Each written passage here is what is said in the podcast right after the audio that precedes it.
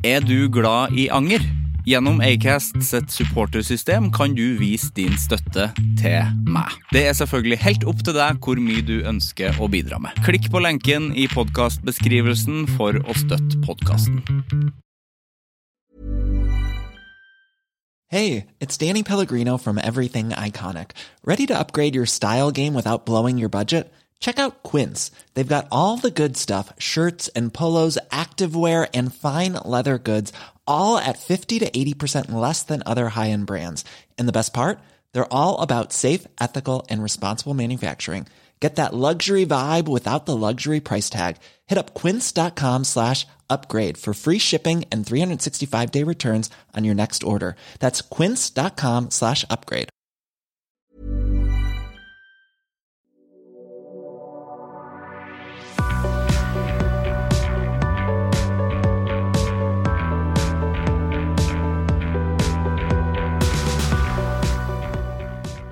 Det kjennes litt annerledes ut å sitte her nå, fordi siden sist så har jeg mista farfaren min. Han eh, har gått bort, og eh, det kjennes eh, Når du mister noen, så kjennes det Det skjer, en, det skjer liksom en endring i kroppen og i hodet, kjenner jeg. At nå er det noe som mangler. Um, så jeg vil egentlig bare si uh, uh, herre bare ut i lufta at jeg takk for at uh, farfar fantes. Jeg tror jo ikke på noe etter livet, så det er jo ikke noe mer farfar. Men farfar ble 97 år gammel, og det er veldig imponerende på alle mulige måter. Han var en imponerende mann. Eh, en veldig trygg, god, ganske stille type. Eh, det var han. Eh, og så hadde han hadde Jeg tror jeg har, eller jeg tror jeg vet, jeg har lært meg å bruke skjorta av farfar. Eh, bare av å se på han da jeg var liten, for han hadde bestandig skjorte på seg. Eh, og gjerne liksom ganske spreke skjorter. Liksom Bjørn Gullvåg-skjorta innimellom. Eh, med mye farger og mønster, og han var liksom ikke redd for det. Det var noe han tydeligvis eh, likte. Eh, så det har jo jeg òg. Jeg har ikke i nærheten av så gærne skjorter, men jeg bare skjønt det at eh, det er noe ekstra å ha på seg skjorte, i tillegg til den dongeribuksa du har. For han alt Han så bestandig fin ut til helt til slutten. Og det å bli 97 år, det er jo pokker meg Det er nesten vanskelig å sette ord på det, for det er helt vilt. Og han eh, forsvant uten smerter i kroppen, og det gjør meg Det er fint å tenke på. Så ja. Jeg ville vel egentlig bare starte den episoden og si det, så takk. Takk, farfar. Sivert Mo heter jeg. Velkommen til Anger.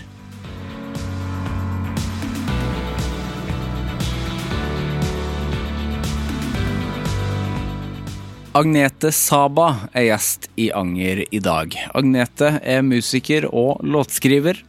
Agnete er hyperaktuell med EP-en Tundra, som er ut i dag, 26. mars 2021.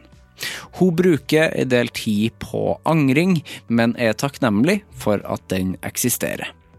Vi snakker annet om deltakelsen i Hver gang vi møtes, og hvor overveldende mye respons hun har fått, og at hun er litt glad for at hun kan få litt mer normale lørdager framover og vil ha svar på absolutt alt folk skriver til henne, og at noen kan bli litt aggressiv og masete når de ikke får svar. Ansvaret ved å være åpen om psykisk helse og hvor utrolig sterk og viktig mennesker som er åpen, er. At EP-en Tundra er et kapittel og ikke ei bok, som hun både gleder seg og gruer seg til å bli ferdig med Å rømme fra korona-episenteret Oslo i bil til et stormfullt Finnmark, og en god del om nettopp den stormen som nesten river ned huset underveis i samtalen. Nå starter vi!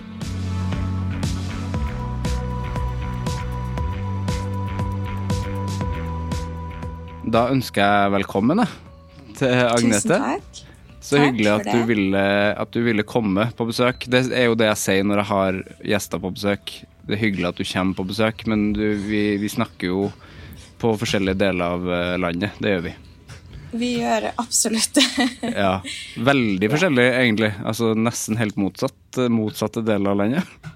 Ja, jeg sitter jo helt oppe i Finnmark, nesten på det nordligste punktet man kommer. Ja. Så, eh, så jeg er ganske langt opp nord. Og det blæs. Jeg er ganske sikker på at lytteren hører det. Fordi at jeg hører det veldig godt. ja, det blåser ganske godt her. Vi har liksom fått opp mot 30 meter i sekundet i kastene. Så det smeller i veggene her. Men uh, that's life.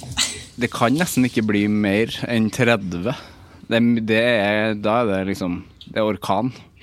ja. ja, men det er nesten Jeg måtte faktisk være på Wikipedia og sjekke hva som er orkanstyrke, og det er 33. Yes. Så det er nesten, nesten orkan. Ja, det er nesten. Ja, men hvordan går det? Har du, har du vært lenge i, i Finnmark? Nå har jeg vært i Finnmark eh, en god stund. Jeg husker ikke helt når jeg kom, faktisk. Dagene går i ett. Så jeg har vært her en stund, kjørt bil hele veien opp. Så Nei. det er sånn to, Har du? Jo da. Fra Oslo til Jeg kjørte jo ikke alene, eh, men eh, vi var to stykker og kjørte opp. Det er 2000 km, så det er ganske langt. Fytti grisen. Altså, hvor lang tid brukte dere på det? Tre dager, cirka. Ja. Så vi sov i bilen og liksom det, det gikk egentlig veldig bra. Ingen pauser på øh, hotell eller noen ting? Eh, Vi måtte ta en liten pitstop i Ja. Narvik, faktisk. Og få liksom dusja og sånne ting. Men vi sov for det meste i bilen, da.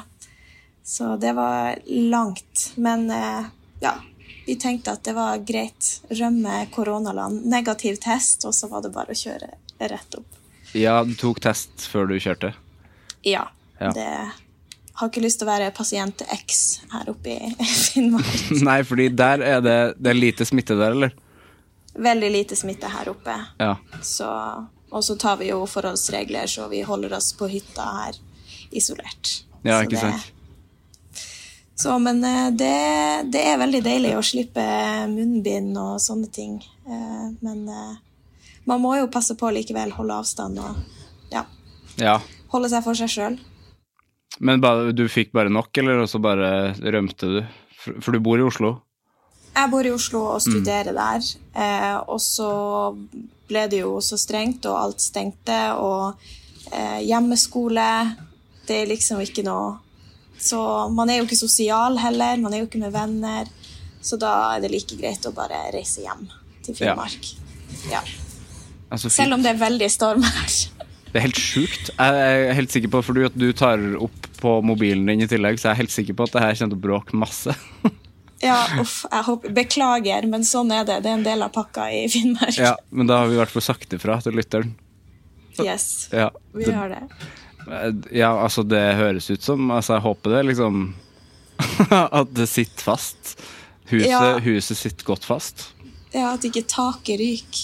Altså, jeg blir jo litt redd for det, men eh, jeg tror det skal gå bra. Vi håper det. ja. Hvis ikke blir det jo Det blir, kan jo bli en gøy episode, det òg, tror jeg. Hvis Ja, det plutselig Faktisk. ikke er noe tak der. ja. Nei, men hvordan går det med deg, Agnete? Det går veldig bra. Eh, Jeg har vært litt eh, sliten etter alle de her lørdagene med hver gang vi møtes. Ja. Eh, Man blir jo litt sånn stressa hver lørdag, og det er ting som skjer, og ting på sosiale medier, og promotering, og hva kommer folk til å synes? Så jeg har vært litt overvelda. Ja, for det, det, det må være fullt kjør altså den, De lørdagene må jo ha vært litt sånn fullt kjør på, på internett. Ja, det er mye meldinger og sånne ting, og jeg prøver jo på en måte å få med meg alt og prøve å svare på ting, men jeg, jeg syns det blir så vanskelig, for jeg vil jo svare alle. Så det blir kjempestress, men eh, Ja, det har jo vært veldig hyggelig, men det er jo litt overveldende. Sånn masse, masse intervjuer og forskjellige ting. Så ja. Men hvordan har det vært? Det har jo vært eh, Altså, hver gang vi møtes, er jo Det er jo blitt veldig svære greier. Det er jo sånn litt vanskelig å ta inn over seg, kanskje? Ja, altså, jeg, jeg klarer ikke helt å skjønne hva jeg egentlig har fått være med på. Nei. Fordi sant, vi er jo i koronapandemi, og det blir jo ikke noe spillejobber og sånne ting ut av det, men jeg merker det jo på sosiale medier at der har det blitt mer trøkk, og det, jeg føler meg jo ekstremt takknemlig som har fått lov til å være med, og at den sesongen her gikk så bra. og ja, folk har vært kjempefornøyde, og folk har vært triste for at det er over og sånne ting. Så, men jeg kjenner litt at det er nesten litt godt at nå er det, er det over. Det var, ble mange lørdager. For hvordan er en lørdag? Ta, ta oss igjennom en lørdag med hver gang vi møtes. Fra eh, du våkner til hvert fall, Ja. Kanskje spesielt din dag, da. Det må jo ha vært eh, det mest intense, kanskje. Ja, altså det Min lørdag var så heftig for meg. Altså Jeg kjente allerede nervene etter den forrige lørdagen. Så kjente jeg ok, det er min, min lørdag neste. Jeg skal fortelle om masse personlige ting. og Hva kommer folk til å synes? Er jeg meg sjøl nok? på en måte, altså Det var mye nerver, og så kjente jeg liksom på selve lørdagen når programmet skulle vises. Så jeg hadde jo sett episoden fra før av noen uker tidligere. Men eh, jeg kjente at eh, OK, nå må jeg bare gjøre et eller annet, fordi at jeg er så nervøs. Så jeg prøvde å liksom gå en tur. Jeg hadde litt breakdowns, gråt og var stressa og sånne ting. Eh, men eh, det gikk fint. Eh, jeg fikk eh, veldig mye fine tilbakemeldinger, og folk var fornøyde, og familien og venner syntes jeg var meg sjøl. Og det var jo det viktigste for meg, at jeg klarer å være meg sjøl, liksom. Men var du, eh, var du i Oslo eller Finnmark da, da episoden Jeg gikk? var i Oslo.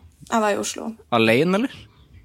Nei, jeg var eh, sammen med en kjempegod venn av meg, Ja. og så eh, var jeg sammen, hadde jeg en til venninne.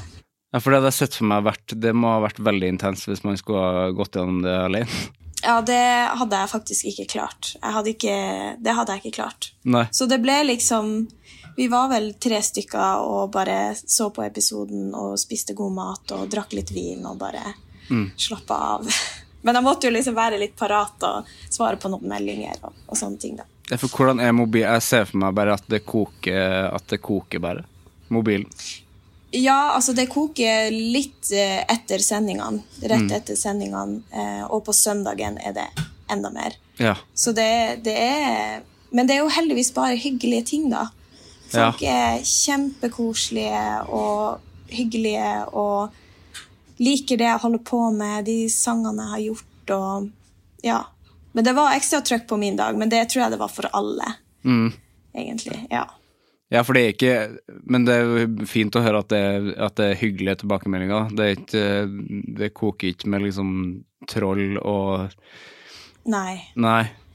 Veldig lite sånt. Det er noen som kan bli litt sure fordi at jeg ikke klarer å svare alltid. Så kan de bli litt sure og komme med litt sånne rare kommentarer. Og da gidder jeg i hvert fall ikke svare. Kjenner meg, det kjenner jeg meg igjen i.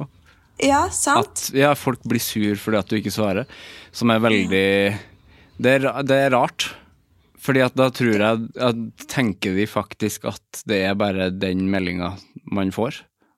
En, Ja, kjemperart. sant. Men jeg tror også at folk får en relasjon Mm. til offentlige personer da, og føler at det er en venn eller et familiemedlem eller i det hele tatt. Og man blir jo selvfølgelig skuffa hvis ikke en venn eller i det hele tatt svarer det. Så det er sikkert litt den relasjonen enkelte kan få, eh, og da kan de bli litt sure. Ja, det gir jo det gir mening. Fordi, jo, for det lurer jeg på. eh, Hvis da folk blir irritert, hvis de ikke får svar, kan de da mase ganske lenge? Kan du da få flere meldinger? Ja, absolutt. Ja. Og det er litt sånn eh, både på Facebook og Instagram Og de kommer med litt sånn forskjellige meldinger. Av og til så er det veldig koselig, og så blir de kjempesinte. Og bare sånn Du, din forpulte Altså sånn skikkelig stygge ord. Ja, det går dit, ja. Ja. Og så legger jeg ut en story, og så kommer de med en hyggelig kommentar igjen. Ja. Så det er litt sånn Det er noen sånne, da. Eh, men de fleste er jo veldig hyggelige og kommer bare med positive. Og jeg tror de forstår at ikke man rekker å svare på alt. på en måte. Ja. Men takler du de kjipe, altså når de, når de folk blir kjipe? Takler du det, eller hvordan, eh? Ja, altså, De kjipe kommentarene takler jeg faktisk bedre enn følelsen av å ikke klare å svare alle. Ja, Fordi det er den som er verst, ja for da får du dårlig samvittighet? veldig dårlig samvittighet. At jeg blir litt sånn åh, men de her menneskene har jo faktisk sett på meg, de heier på meg. Det er jo takket være dem at jeg får på en måte holde på med det jeg gjør.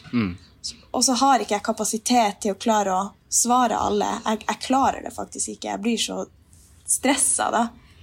Uh, det, blir, det, det hadde tatt lang tid, da, for jeg vil jo svare alle ordentlig. Ja, men det går jo ikke, det er jo en umulig oppgave.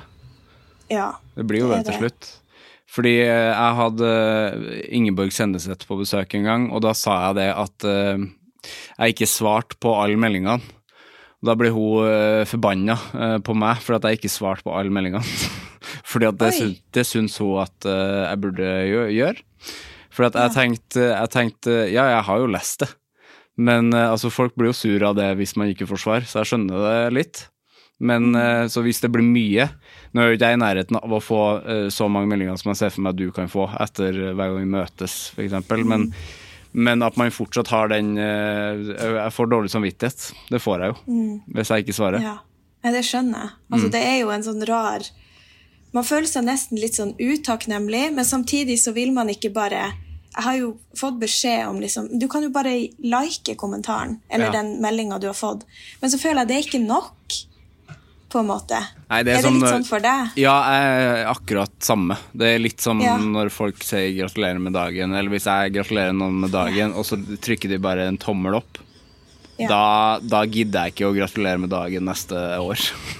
Nettopp. Ja. men det, det er litt sånn jeg også føler det. At det liksom ikke Det holder ikke å bare hjerte en, en, eh, en melding, liksom. Nei, selv om, Hvis er hjert, som- selv om hjertet er heldigvis bedre enn eh, en tommel opp. Det er det verste. Ja, tommel opp på Facebook, ja. Det Ja, For det er jo ingenting. Hva pokker betyr det, da? Ja, Hjertet er jo i hvert fall fint. det er sant. Ja. Nei, men det, det er litt sånn Jeg tror folk er veldig forskjellige der.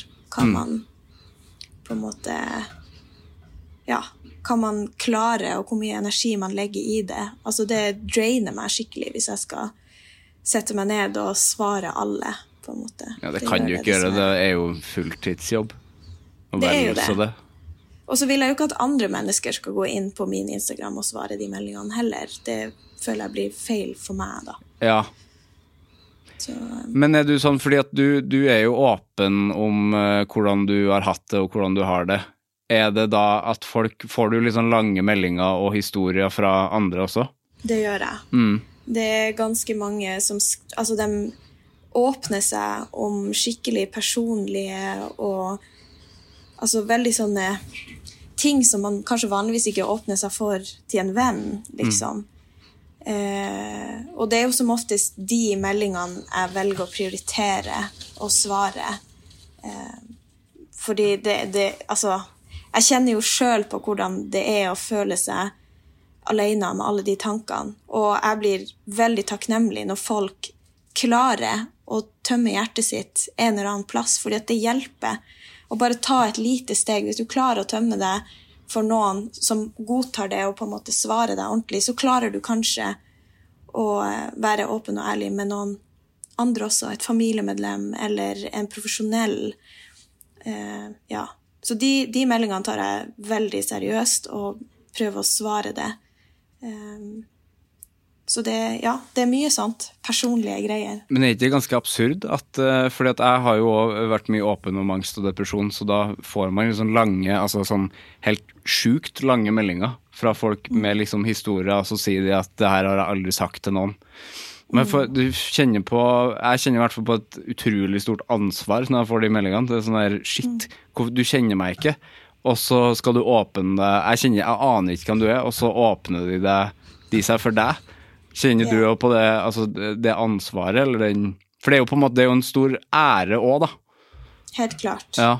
Det er en ære og et ansvar, eh, og jeg føler at vi som på en måte er åpen om psykisk helse, tar på en måte litt av det ansvaret, da. Man trenger på en måte ikke å være en psykolog eller en Men at man på en måte kan være en stemme for noen. Det er jo et ansvar vi har valgt å ta når vi på en måte er åpne om det. Ja. Eh, Og det er jo en veldig fin ting. Men eh, jeg prøver å tenke på det litt som Hver gang jeg får de meldingene, da, så prøver jeg å tenke sånn at ok, det her er min beste venninne som snakker til meg. Ja. Og da blir det liksom Da tar man det jo ordentlig, for, for da får man satt et ansikt på det. Og på en måte, Istedenfor at det bare er en person over en skjerm som jeg egentlig aldri har møtt. Men det her mennesket har jo sett meg, mest sannsynlig, på TV snakke om mine mørkeste, vanskeligste ting i livet. Eh, så da, de har jo et ansikt, på en måte. Så da føler jeg at det er bare riktig at jeg gir dem den, den tilbake, da. Eh, ja. Jeg prøver så godt jeg kan, iallfall. ja. Men, men er, det, er det verdt det? Å ha liksom Ja. seg så mye? Det, er- det er det? Helt klart. Jeg føler absolutt at det er verdt det. Fordi når jeg var yngre og sleit med angst, så og da, da var jeg sånn 13-14 år, da var det veldig lite av det der. At folk var åpne og snakka om ting. Det var liksom de popstjernene i Amerika, som hun Britney Spears, som skeiv av hodet, og det var liksom snakk om at hun var syk, da. Psykisk syk. og det var liksom bare det man så. Ja, som, er, som er veldig ekstremt igjen. Det er jo ikke Ja. ja. den er kjempeekstreme, og så var det liksom ikke sånn at man kunne relatere seg til personen, for det her var jo en superstjerne langt borte vekk, liksom. Mm. så jeg hadde trengt det når jeg var 13-14-15 år, at det var noen som på en måte snakka mer om det å ha angst og være deprimert, og synes at det er vanskelig å gå på skolen og, og sånne ting på grunn av det. Eh, så jeg har, lyst, jeg har liksom på en måte lyst til å være litt den stemmen for meg sjøl da når jeg var yngre. Eh, og det, det, gjør, det er ingenting som gjør meg mer glad når jeg får meldinger av, av ungdommer på den alderen som sier at de, de har utfordringer med skole, og de syns det er vanskelig fordi de har angst og de vet ikke hva de skal gjøre. Så da prøver jeg liksom å bare trøste med å si at de er ikke alene. Det er så mange som har det sånn. Og jeg husker jo når jeg var yngre, så sa jo mamma det til meg mange ganger. Du er ikke alene, det er så mange som har det sånn. Men man så jo ikke det. Hvor var de her menneskene? Det var Ja. liksom, alt var jo så dekt til, og man så det ikke. Så eh, ja. Da prøver jeg på en måte å bare trøste med at de ikke er alene, og at det fins hjelp der ute. Det er kjempefint, men husker du da eh, altså første gang du klarte å være åpen om det? For det er jo ikke bare bare det heller. Jeg husker at det var litt sånn ufrivillig Jeg var litt sånn ufrivillig åpen om det, egentlig. Jeg hadde ikke tenkt så mye over det. Og det var under Skal vi danse at jeg på en måte åpna meg litt om at jeg hadde slitt en del i tenåringsårene, for da var jeg vel 1920, så jeg var liksom akkurat blitt ferdig med Og hadde det veldig bra med meg sjøl på den tida. Men jeg hadde hatt det tøft noen år før, og da åpna jeg meg litt om det, og så ble det store oppslag om det. Og da tenkte jeg ok, nå har jeg kasta meg ut i noe som jeg ikke er helt sikker på om jeg klarer å kaste meg ut i, men jeg må jo bare være meg sjøl og svare på de spørsmålene de spør om. Jeg kan ikke liksom lyge om det her, for det er jo ikke flaut. Det er jo ikke på en måte dumt. Så, og etter det så var det liksom bare Det ble bare sånn Jeg bestemte meg for at nå Jeg må bare være ærlig, liksom. Ja, Men du hadde ikke forberedt det, eller var sånn Det var ikke Nei. gjennomtenkt, Nei, måte? det var det absolutt ikke. Det var ikke gjennomtenkt i det hele tatt. Det ble, ble bare sånn da. Ja. Så det var vel en journalist som spurte de riktige spørsmålene. ja? Og jeg som var glad og lykkelig og hadde det bra på den tida, så da var det lettere å prate om det. Men kan det være eh, Altså eh, Jeg kan i hvert fall kjenne på det at man har vært åpen og, eh, om det hele tida, og eh, at det blir jo et stempel etter hvert. At man blir, jeg blir i hvert fall veldig forbundet med, med det. Og det har jeg jo gjort sjøl. Jeg vet jo at det er min egen uh, ting som er egentlig i utgangspunktet positivt, men uh, Ja. jeg, kan det gjøre det litt vanskelig òg? Ja, jeg kjenner jo på av og til at jeg er drittlei av å få de spørsmålene. Hvordan går det med deg nå? Eh, har du angst? Jeg husker at jeg reagerte litt på det når jeg fikk spørsmål når jeg skulle inn på gården på hver gang vi møtes. Så var det noen som spurte meg, en journalist som spurte meg eh, er du sterk nok til det her, da? Nei. til å være med på noe sånt. ja, og jeg reagerte på det, men ettertid så tenkte jeg liksom, ok, så klart spør han om det. Ja. Fordi at jeg har jo vært med på Eurovision, det gikk jo ikke kjempebra der, på en måte, jeg hadde det jo helt forferdelig på den tida. Oppfylte ikke de kravene som man liksom bør gjøre når man skal representere Norge. Så jeg skjønner jo at han spurte det, men det var jo litt sånn krast spurt, Ja, det var veldig hardt. Og, Men- og veldig tabloid også, da. Ja, det Ja. er jo det. Men jeg tåler det. jeg tåler det. Ja. Men da, da tenkte jeg liksom sånn, da ble jeg sånn åh, Kan vi ikke bare være glad for at jeg er tilbake, liksom? For at jeg, for at jeg står her eh, og ikke på en måte ga opp drømmen om å holde på med musikk. Eh, det tenkte jeg som første, men så, ja. Ja, for det er jo også Skjønner. jæskla kjedelig når du står der og er liksom glad for å være med på vei og vi møtes og eh, smiler og liksom ting og greit, og så får du det. Det er liksom det du, første du får. Det er sånn, ok, Ja. Men jeg tror det stakk litt ekstra fordi at jeg sjøl hadde hatt en angst før den tida. Altså, jeg, jeg var stressa. Kommer jeg til å klare det her? Er jeg klar for å komme tilbake på TV-skjermen og liksom kaste meg ut i det? Men jeg har, jeg har jo på en måte jobba med prosjektet mitt, altså min, min egen musikk, og laga en EP av den tida som jeg syns var veldig vanskelig for meg da. Så da Jeg var jo på en måte klar for å kaste meg ut i musikken, så det Jeg måtte bare Jeg måtte bare på en måte huske det, og ikke glemme det, og ikke psyke meg sjøl ut. Og jeg skjønner jo eh, Altså, alle journalister har jo ikke opplevd alt det der, så jeg skjønner jo de der tabloide tingene, og de vet jo hva som funker Ja. å spørre om.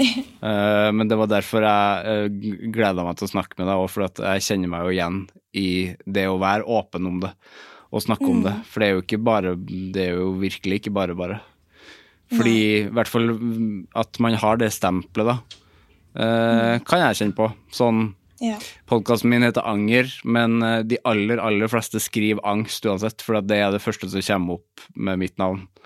Ja, Ja. ikke sant. Og det, man vil jo ikke være liksom Man blir på en måte litt sånn sykeliggjort uh, hele tida, og det er jo ikke noe man vil. Nei, på en måte ikke, men samtidig så Jeg har på en måte lært meg sjøl å tenke at mennesker som sliter med angst, og som har depresjon, og som er åpen Fy søren, for noen sterke mennesker det er. Jeg er helt enig, det er jo de sterkeste. Det er jo det, og det, jeg syns det er så fint og vakkert. Og for min del, hvis jeg tenker det og føler det, så får, da, da er jeg den personen, liksom. Og da, det er greit for meg. Og så får andre mennesker, hvis de føler at ok, ja, men de her menneskene snakker bare om angst, de er jo bare syke og la, la, la, la, la. Hvorfor velger de et sånt yrke som er så full av press og la Altså, i det hele tatt, så får de tenke det, føler jeg da. Ja, det er helt, jeg er enig i det. det. Det var fint at du sa. Jeg føler at jeg var i terapi hos deg. Akkurat nå begynte jeg å tvile Akkurat nå begynte jeg å tvile litt på meg sjøl. Men det er jo, altså til syvende og sist så er det jo uh, jævla viktig, det man gjør. Ja, det er det, og du skal være så sinnssykt stolt over at du er åpen, og at, det, at navnet ditt blir forbundet med det. Ja. Jeg syns du skal være ekstremt stolt av det. Pokker, Jeg det var, det var utrolig hyggelig. Ja. nå, ble, nå ble jeg det. Ja, bra. Ja, nå skal vi snakke mer om deg. Ja. nå, er jeg, nå er jeg ferdig.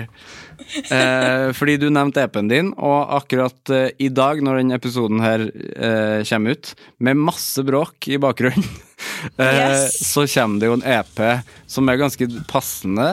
Eh, det er ganske passende med det bråket òg, kanskje? Ja. Eh, EP-en heter jo Tundra, yes. Eh, EP-en heter Tundra, og jeg er jo basically i tundraen nå. Midt i en tundrastorm. Men eh, EP-en handler jo om min reise gjennom angsten og depresjonen, eh, panikklidelsen, ting som jeg deala med eh, fra 2015 og fram til nå, egentlig. Eh, og jeg er jo veldig inspirert av naturen. Jeg har jo naturen rundt meg hele tida når jeg er hjemme i Finnmark og kjenner den hardt på kroppen. Det, det hører vi. Eh, men jeg fikk sånn følelse av at jeg kunne sammenligne mye av min det som jeg følte i det indre, i naturen. da. Så tundra var liksom et sånn passende navn, at man føler seg ensom i en eh, grusom, kald plass, liksom. Eh, hvor man Ja. Det er som, man ser overalt, men man ser ingenting. Hvis du skjønner hva jeg mener. Ja, det skjønner jeg. ja. Så det, det, det er det den handler om, da. Hvordan er det, er det Altså, vi må jo være så ærlige og si at eh, selv om denne episoden kommer ut på en fredag, så er det jo ikke Altså, den er jo ikke ute ennå. Vi spiller det inn litt før. Men hvordan er følelsen din nå før, før slipp? Jeg er veldig spent og nervøs. Men det er også litt vemodig. For nå føler jeg liksom at nå, altså Jeg føler at jeg har skrevet et kapittel av mitt liv som har vært veldig tungt. Og nå skal det liksom slippes og ut til verden, og alle skal få høre og kjenne på det. Og så må jeg på en måte Jeg føler at jeg liksom på en eller annen rar måte må legge det kapittelet bak meg nå når det kommer ut. Og jeg vet ikke helt om jeg er klar for det, Nei. og om jeg tør det, på en måte. Så det Ja. Men den EP-en betyr veldig mye for meg. Det er noe av det mest personlige jeg noen gang har skrevet og jobba med noen gang. Så det Ja, man er jo litt redd for at folk skal hate det man har jobba så hardt med. Og, ja. Ja, er du stressa for det når du skal gi ut ny musikk? hver gang. Jeg er så stressa for det hver gang. Og så føler jeg liksom at jeg setter så høye krav til meg sjøl. Og så føler jeg at folk kanskje forventer masse av meg. Eh, og så er jeg så redd for å ikke innfri verken mine egne eller deres forventninger. Så det er jo litt sånn, ja, blanda. Men samtidig deilig òg, fordi at jeg har klart det. Jeg klarte å skrive musikk ut av det som var tøft, det som var på en måte lyset i enden av tunnelen. Det jeg er her nå, liksom. Jeg er i målet. Det er Ja. Det er vilt. Men når du, når du skal starte å skrive sånne tekster om noe som er så eh, personlig og uh, tungt, hvordan, eh, hvordan starter du? Nå, det er litt sånn nerdespørsmål, egentlig, fordi at jeg er, glad i låtskriving. Men eh, hvordan starter du på det? Eh, jeg er veldig sånn Jeg liker å bruke metaforer. Eh, så det er ofte der det begynner med. Det er en følelse jeg har i kroppen. Eh, sånn som Tundra, da, den tittelsporet til, til EP-en, handler jo om depresjon og det å være alene. Eh, og eh, da følte jeg at Det var liksom der jeg begynte, da. At det var følelsen. Her er metaforen smelte det sammen, skrive en tekst. Og så jobber jeg mye sammen med Emilie, heter hun, og hun spilte gitar i Black Sheeps back in the day. Ja, Ja, Så vi jobber enda sammen. Eh, det visste jeg ikke. det. Det, var hyggelig å høre. Ja, Ja. Nei, vi jobber sammen, og hun er liksom, jeg har kontakt med henne hver dag. Vi driver det her prosjektet sammen og Så kult. sånne ting. Så det, det er veldig, veldig gøy og trygt, ikke minst. Så hun er litt den som klarer å rydde opp i det kaoset jeg har av ord og tanker og følelser når vi skriver en tekst. Sånn at vi jobber liksom sammen om det, da. Så ja. Det er litt sånn det har fungert gjennom hele EP-en. Noen låter har jeg jo skrevet alene sammen med produsentene som vi har jobba med gjennom EP-en. Ja. Men de fleste, i hvert fall de mest mørkeste og mest personlige tekstene, har jeg gjort sammen med Emilie. Jeg syns det er kult at det ble en EP, for at, uh, jeg føler at EP er litt på vei tilbake i alle sjangre. For at jeg forbinder EP mye med, med rock. Ja. Men nå har det liksom blitt et uh, format som man altså, finner i flere sjangre. Hvorfor eh, ble det det? Nei, det ble en EP fordi at jeg føler at det her er et kapittel av livet mitt. Det er på en måte ikke en hel bok. Det er et kapittel. Ja. Så det er litt sånn jeg har tenkt at det holder med en EP. Jeg vil på en måte ikke at debutalbumet mitt skal være det, hvis du skjønner. Så, og så har jeg jo skrevet på engelsk. Eh, og det har jeg gjort bevisst fordi at jeg vil på en måte Når jeg var i denne perioden og begynte å skrive låtene, så var det tryggere å skrive på engelsk, fordi at da var det ikke så nært og personlig. Så ja, det føltes riktig å gjøre det på engelsk, lage en EP. Dette er et kapittel.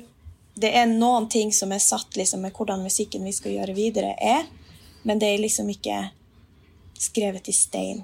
på en måte. Dette var bare noe jeg måtte få ut. Ja. Jeg syns det er kult å høre, for jeg snakka eh, for noen uker siden snakka jeg med Sivert Høyem, og han ga jo også ut en EP i år, som var første gang han har gjort det eh, som soloartist. Og det var òg bare sånn at her er noe jeg vil si, og det er kanskje lettere å få det ut på et Det gir jo mening, det, at det er lettere å få det ut med mindre låter. Nettopp. Ja, og at det er litt sånn Det her haster litt, på en måte. Eller sånn Jeg vil, jeg vil videre. Ja. ja. Og det er litt sånn det har føltes for meg også. At jeg, for at jeg skulle komme meg ut av det her mørket, så skrev jeg låtene. Eh, og jeg vil bare gjøre det ferdig og lukke det kapitlet og gå videre til neste. Jeg skulle selvfølgelig ha det med meg, men ja, det du sa. ja, men, men, men, du sa at eh, det føltes trygt å uh, synge på engelsk. Men uh, hinter du da til at du skal synge på et uh, annet språk uh, en annen gang, kanskje? For at det ikke skal være så trygt? Ja, jeg har jo veldig lyst til å skrive på norsk, og det er det jeg har gjort den siste tida. Mm. Så, men man vet jo aldri hva som skjer. Men den siste tida så har jeg følt en sterk tilknytning til det å skrive på norsk. Jeg ja. føler at da får jeg ting enda nærmere, og jeg tør det. på en måte. Jeg vil ha det så nærme. Så ehm, ja, vi får se. Kanskje det blir norsk singel etter hvert, etter EP-en. Kult. Men har du da, eh, er det noe du har eh, måttet lært å, skrive på norsk? Nei, jeg har jo egentlig skrevet på norsk fra starten av. Vi det gjorde du i Blackship, selvfølgelig. Ja. Mm. Vi begynte jo å skrive på norsk og samisk, og så skrev vi noen engelske tekster.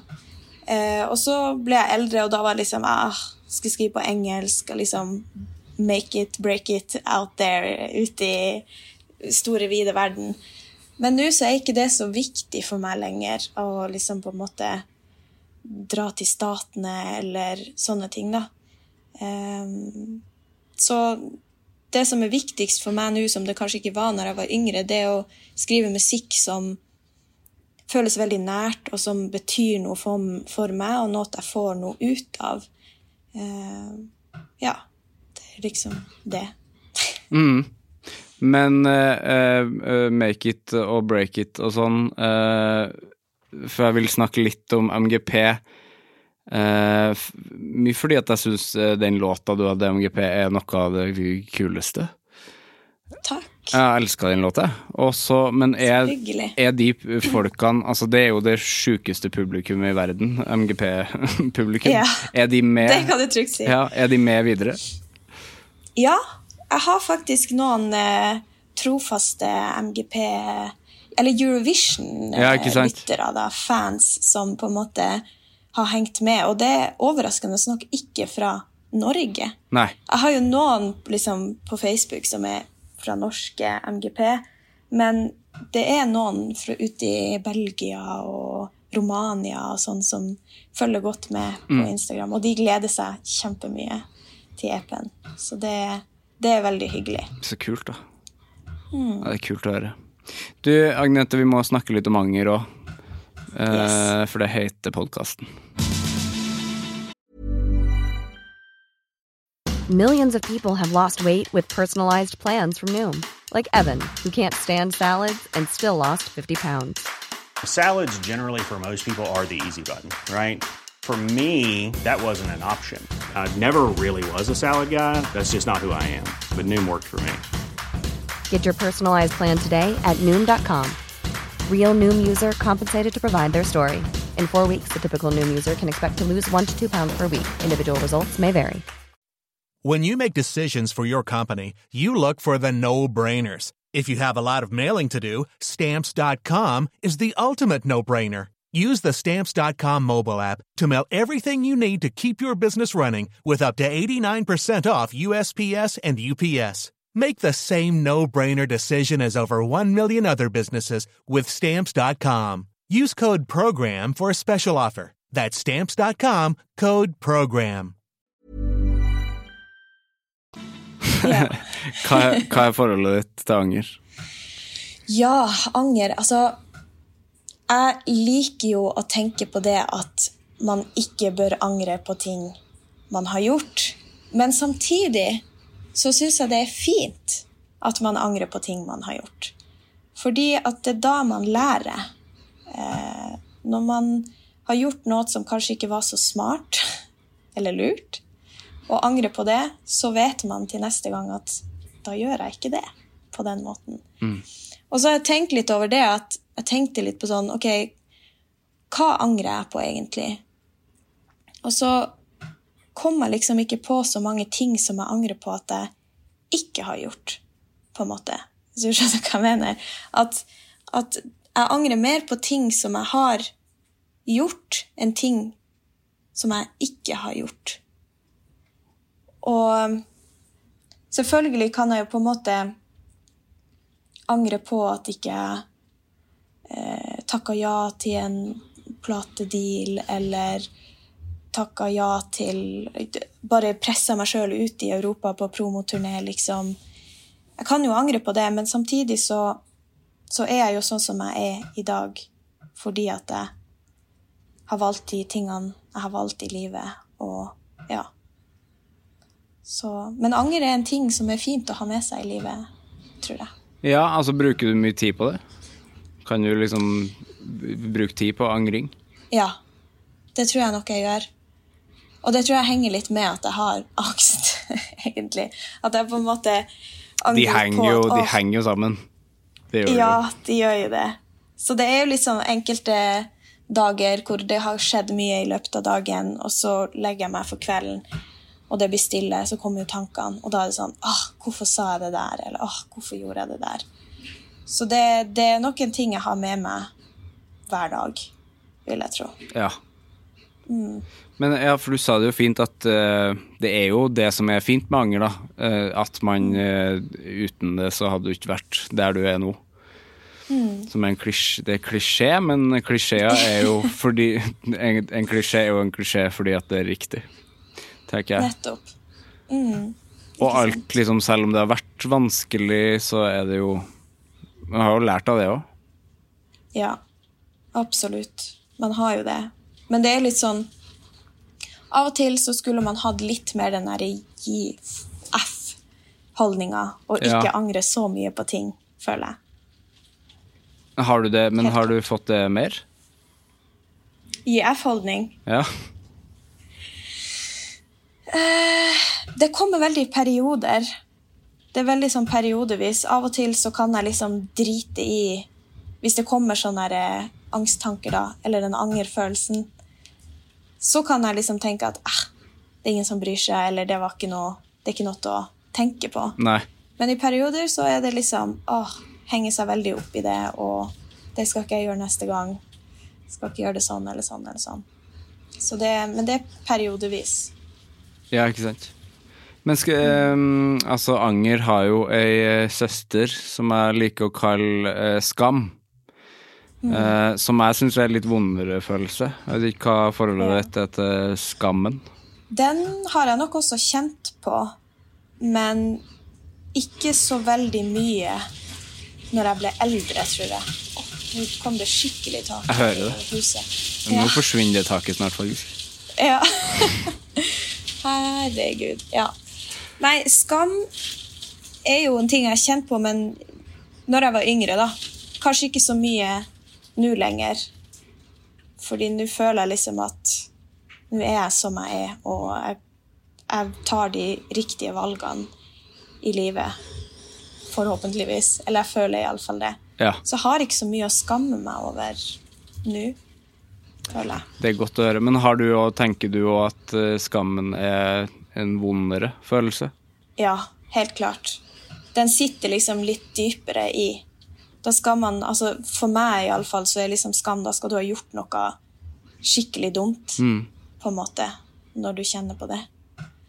Så ja, det er en vondere følelse. Så føler jeg at skam er noe som kan komme veldig tidlig. Altså den kan komme når du er liten. Jeg føler det Mm. ordet eh, har jeg liksom hørt fra jeg var veldig liten.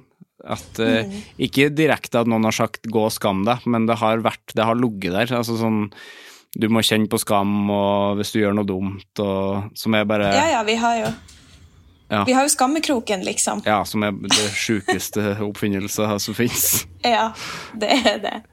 Nå skal du gå og tenke på det du har gjort. Det er jo bare helt grusom ting. Ja, det er det. Det er grusomt. Ikke tenk på det det du har gjort. for det gjør man jo uansett. Ja, Ja. sant. Eller at man har noen, i hvert fall som barn, da, at man har en voksen der som kan hjelpe deg å tenke på det, Ja. og gå igjennom det sammen. Ikke, ja, ikke tenk på det du har gjort. Vi kan snakke om det du har gjort, og det du tenker Der. rundt det. Ja, Men jeg håper jo og tror at det ikke finnes skammekrok lenger. Nei, jeg tror det er veldig Forhåpentligvis så er det utdatert. Det var jo utdatert da jeg var liten òg, men det var jo fortsatt en sånn trussel som lå der. Ikke at læreren Ja. sa det, men det var sånn der eh, Noen voksne kan ha sagt det, liksom. Ja, ja, ja. Jeg har jo hørt det. Men ikke retta til meg, men liksom andre rundt meg, da. Måtte du gå på gangen? For det gjorde man jo faktisk. Det er jo det samme. Jeg husker faktisk ikke om jeg måtte gå på gangen. Altså, jeg hadde jo veldig mye angst når jeg var yngre, så jeg gikk jo på gangen sjøl. Ja. Det var sånn Jeg må du- ut og puste. Men, ja, men ikke sånn derre 'Nå har du ikke oppført deg, nå har du prata for mye', eller Ikke noe sånt. Eh, men vi, jeg hadde jo folk i klassen som ble kasta ut på gangen og sendt til rektor. Ja, jeg, ble, jeg har faktisk blitt sendt til rektor. Det har jeg gjort. Ok, Men, eh, fortell. Nei, altså det her var jo på barneskolen, sikkert i tredje klasse eller noe, hvor vi hadde bråka i, på skolebussen og måtte ta oh, ja. en skikkelig prat med rektor. Fordi du bråka på bussen. ja, satt ikke i ro i skolebussen. Det er strengt. Det, var, det er strengt. Men det er jo lange avstander da, og så man sitter jo en stund i bussen, så jeg skjønner at unger på seks, syv, åtte år blir utålmodige. Ja, hvor lang var bussturen? Altså Fra meg til barneskolen så tok det vel, med stopp, så tok det i hvert fall en halvtime. hvert fall. Det er ganske lenge, ja. Det er ganske lenge. Vi skulle liksom rundt hele fjorden så, og plukke opp andre unger og sånne ting. Ja, og man, og man starter jo tidlig på skolen, så jo, da måtte du opp tidlig, da. Da måtte jeg opp tidlig. Det var liksom av gårde med bussen klokka åtte. Så det var tidlig, tidlig. Og jeg bodde jo liksom langt ifra skolen òg, uten andre barn. Vi var kanskje tre barn på det stedet jeg vokste opp, og de to andre var ganske mange år yngre enn meg. Så eh, det var en lang reise. Det var det. Og kjedelig når man satt alene, så man ble litt sånn gira når andre kom på etter hvert. Ja. Men du, hvordan har liksom eh, den perioden her vært med, altså, eller året med korona vært for din del? For min del så Jeg føler jo at det, det har jo gått greit. Jeg har jo vært heldig og ikke hatt korona. Jeg har ikke hatt noen venner som har blitt syke, eller familiemedlemmer. Så, men hverdagen har jo blitt snudd på hodet, sånn som det har blitt for alle. Eh, og det har vært digital skole, og jeg, studerer musikk. Jeg skal ta en bachelor i populærmusikk. Så det er litt utfordrende å ha På Vesterålen? musikk eh, Ja, på Vesterålen. Så det er litt utfordrende å ha liksom gehør over Zoom og eksamen over Zoom, og man skal synge skalaer og Ja, hvert- vokaltime. I hvert fall hvis det er såpass mye storm eh, rundt det. Så det ja, det er sant. Finner Nei, det- masse det forskjellige toner. Ja. og plutselig så ryker internetten, og Ja. alt kan skje. Ja. Alt kan skje. Nei da, men det, det har gått egentlig veldig fint eh, sånn sett. Vi har jo på en måte Har jo kunnet gått i studio og spilt inn. Eh, og så har jeg jo fått lov til å være med på hver gang vi møtes, til tross for pandemien, og at det var så godt tilrettelagt for det. Så det har jo gått fint, men det er jo den derre angsten for at man potensielt kan smitte noen, eller å vite hva er det som skjer. Og kjipt å ikke kunne ha konserter. Sånne ting, da. Eh, men det er folk som har det mye verre enn meg, føler jeg. Så Ja. da tenker jeg at jeg sitter fint her på hytta oppå i tundraen med storm på utsida. Ja, det er fint å høre. Eh, jeg tror vi må, før taket blåser vekk, så må vi kanskje gi oss. Ja, jeg skal fære og gjemme meg i stormkjelleren. Det har vært veldig trivelig å prate med deg. Jeg har eh, et siste spørsmål. Ja. Eh, hvem syns du jeg skal snakke med i Anger? Eh, altså, jeg er jo Jeg tror at Stian Staysman, han har mye Har du snakka med han? Nei, jeg har ikke, ass. Men uh, jeg vil jo det. Han tror jeg har mye godt å komme med, og han lever jo et ganske heftig liv. Så han tror jeg har masse interessant å komme med. Og så Ja. Det var en til.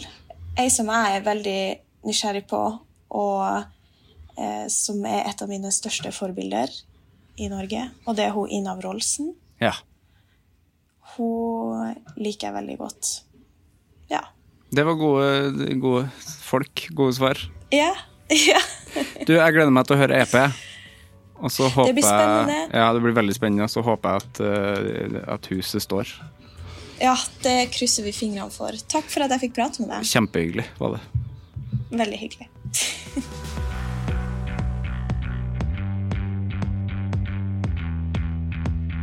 Det var en mørk og stormfull aften. Det er akkurat de ordene fra verdens beste TV-serie, The Julekalender, har vel aldri passa bedre. Eh, jeg har aldri opplevd noe sånn eh, lydmessig, og det er så forbaska imponerende at eh, Altså, Agnete satt i, Finnmark i den hytta, og jeg var helt sikker på at når jeg så, henne på skjermen, så var jeg sånn her nå forsvinner, den, nå forsvinner den veggen snart, og nå forsvinner det taket. Fordi eh, Og jeg hørte jo henne via den mikken på altså AirPodsene, liksom. Men det bråka så mye hos meg òg, eh, så det pokker eh, meg orkanstyrke. Det er veldig Det var høyt å høre på. Men det er jo eksotisk og gøy, det òg. Det er jo ikke så veldig ofte sånne ting skjer i en podkast. Det har ikke skjedd i Anger før. At det har vært så mye uh, Nei, det var, det var imponerende at hun klarte, og at vi faktisk klarte å ha den samtalen så lenge som vi hadde. Eh, Agnete, sinnssykt fint og viktig menneske. Eh, veldig trivelig å prate med henne. Eh, anbefaler selvfølgelig EP-en som er ute. Jeg håper du har det greit der du er. Eh, 2021 har ikke vist seg fra noe særlig bedre side enn 2020 så langt. Det har det ikke. Snarere tvert imot. Men uh, vi kan ikke gi opp, og det skal vi ikke gjøre heller. Uh, jeg føler at det er jævlig godt å være tilbake, og nå har jeg vært tilbake lenge, men altså jeg kjenner det etter at uh, etter at jeg møtte veggen litt igjen og måtte ta en liten pause. Så kjenner jeg hvor viktig det er å sitte her og ha så meningsfulle og fine samtaler og sitte og snakke til dere som hører på. Eh, det betyr veldig mye. Det betyr veldig mye at dere eh, Ja, det betyr veldig mye at du som hører på, gjør nettopp det. Og eh, jeg blir jo dritglad av å se de meldingene og de um, stjerner, masse stjerner og omtaler og sånn som ligger i iTunes og podkast og apper overalt. Uh, fortsett med det, og abonner gjerne. Uh, så høres vi jo neste uke. Hei! Produsert av Klinge.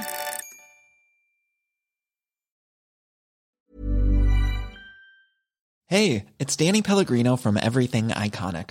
Ready to upgrade your style game without blowing your budget? Check out Quince. They've got all the good stuff shirts and polos, activewear, and fine leather goods, all at 50 to 80% less than other high end brands. And the best part? They're all about safe, ethical, and responsible manufacturing. Get that luxury vibe without the luxury price tag. Hit up quince.com slash upgrade for free shipping and 365 day returns on your next order. That's quince.com slash upgrade.